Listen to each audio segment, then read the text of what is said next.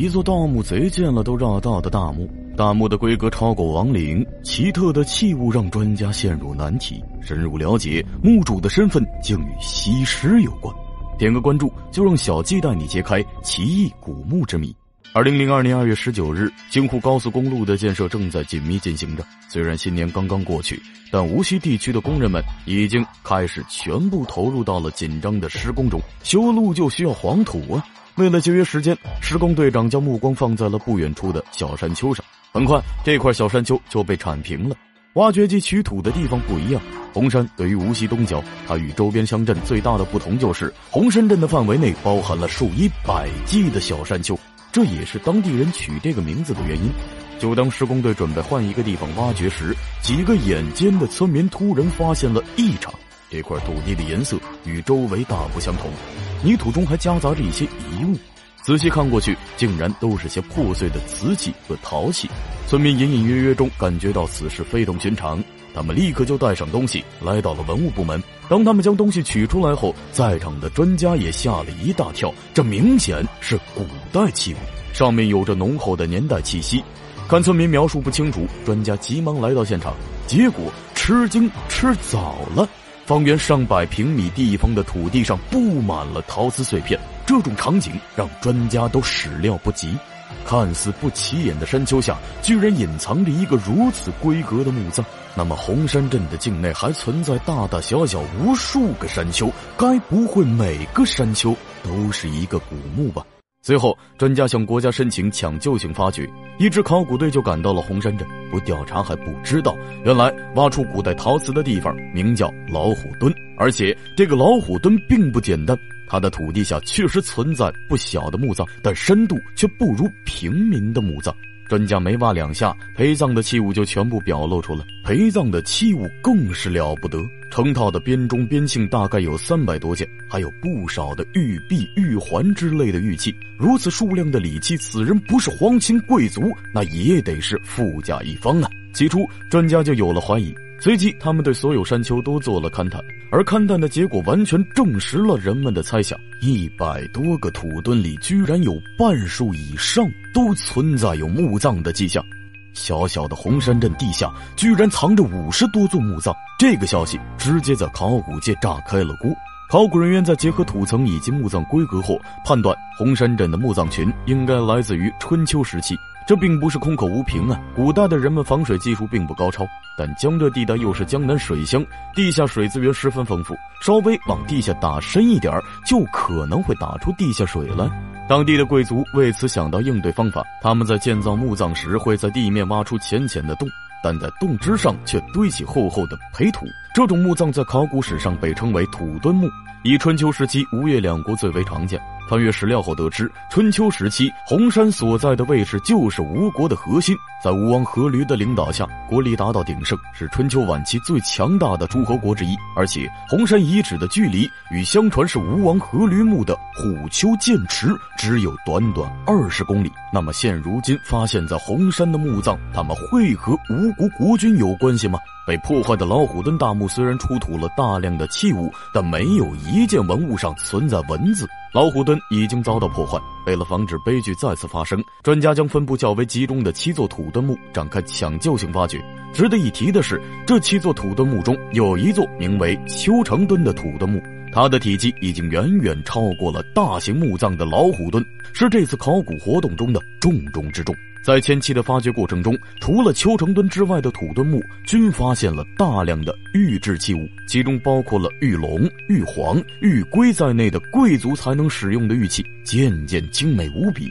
红山镇下的土墩墓都具有一定的等级地位。从前期的出土文物来看，说不定真有哪位大墓是属于吴国国君所有的。遗憾的是，专家并未看到自己想看的。所有墓葬虽出土了大量文物，但任何有关墓主身份信息的都没有发现。专家只能将希望放在丘城墩这座超级大墓上，试图从他的身上获取到关键信息。丘成墩的土丘呈长方形覆斗状，长七十八点六米，宽五十点八米，高度达到了五点四米。与这个规模可以抗衡的，只有印山越王大墓。与之前的墓葬规格不同的是，丘成墩大墓采用的是中原贵族的墓葬形制，是一座中字形结构的数学土坑墓。更有意思的是，大墓的封土层并不是春秋时期堆积而成的。检测结果显示，封土层居然是五千多年梁楚先民修建的祭坛。吴国先民应该是在祭坛的基础下修建了自己的墓葬。这种两个时代的结合是考古界极其罕见的。丘成墩大墓的深度只有三米多，结合前几座大墓的发掘经验，考古人员都觉得并没有什么压力。但这种想法很快就遭到了打击。二零零三年四月八号上午，考古人员在清理土层时，猛然发现一处涂色异常的区域。熟悉考古工作的朋友应该知道，这个就是盗洞。仿佛有种神秘的力量在与考古队员开玩笑。接下来的清理过程中，盗洞接连出现，最终多达四处，而且位置基本上都是位于墓葬的东部。在同类型墓葬中，墓主人一般都是埋葬于此。不过好消息是，清理到二点五米时，两个盗洞逐渐消失了。但不好的是，一连好几天的发掘工作都没有发现一件陪葬器皿。这让专家还是有些慌了。谁都不希望丘成墩大墓像燕山越王大墓一样惨遭毒手。继续向下清理，墓室并没有出现太大的进展，但西侧的墓道却有了不一样的东西。专家发现了近千件的青瓷礼器和实用器。这个不足十二米长、宽只有三点二米的空间，填土层却分布着一堆密密麻麻的原始青瓷。这让在场的人震惊了，专家立刻就有了疑问：墓道中为何会出现摆放如此数量的陪葬品？观察过后，专家给出了答案，而且这个狭长的空间根本就不是什么墓道，而是一个类似库房的后墓室。出土大量的礼器固然很壮观，但出现后墓室的规格一般是汉代中期才会出现，这一点让专家百思不得其解。但还没等到专家思考，好消息就传来了。在主墓室填土中，剩余的两个盗洞汇集到一块了，但不知道出于什么原因，盗墓贼并没有大范围的席卷，只是盗扰了墓室的一小块地方，这样就保证了古墓的完整性。可邱成敦古墓已经发掘见底，专家却仍旧没有发现墓主的葬具和遗骨，这让在场的所有人有些困扰啊！难道说还有没发现的盗洞？但就在这时，一位清理淤泥的工作人员突然欢呼了起来：“快看，这是什么？”原本应该放葬具的地方，突然出现了一些陶器和玉器。仔细观察，这些应该是原始的青瓷。再凑近一看，表面晶莹剔透，色彩斑斓，现场无法去判断这到底是个什么东西。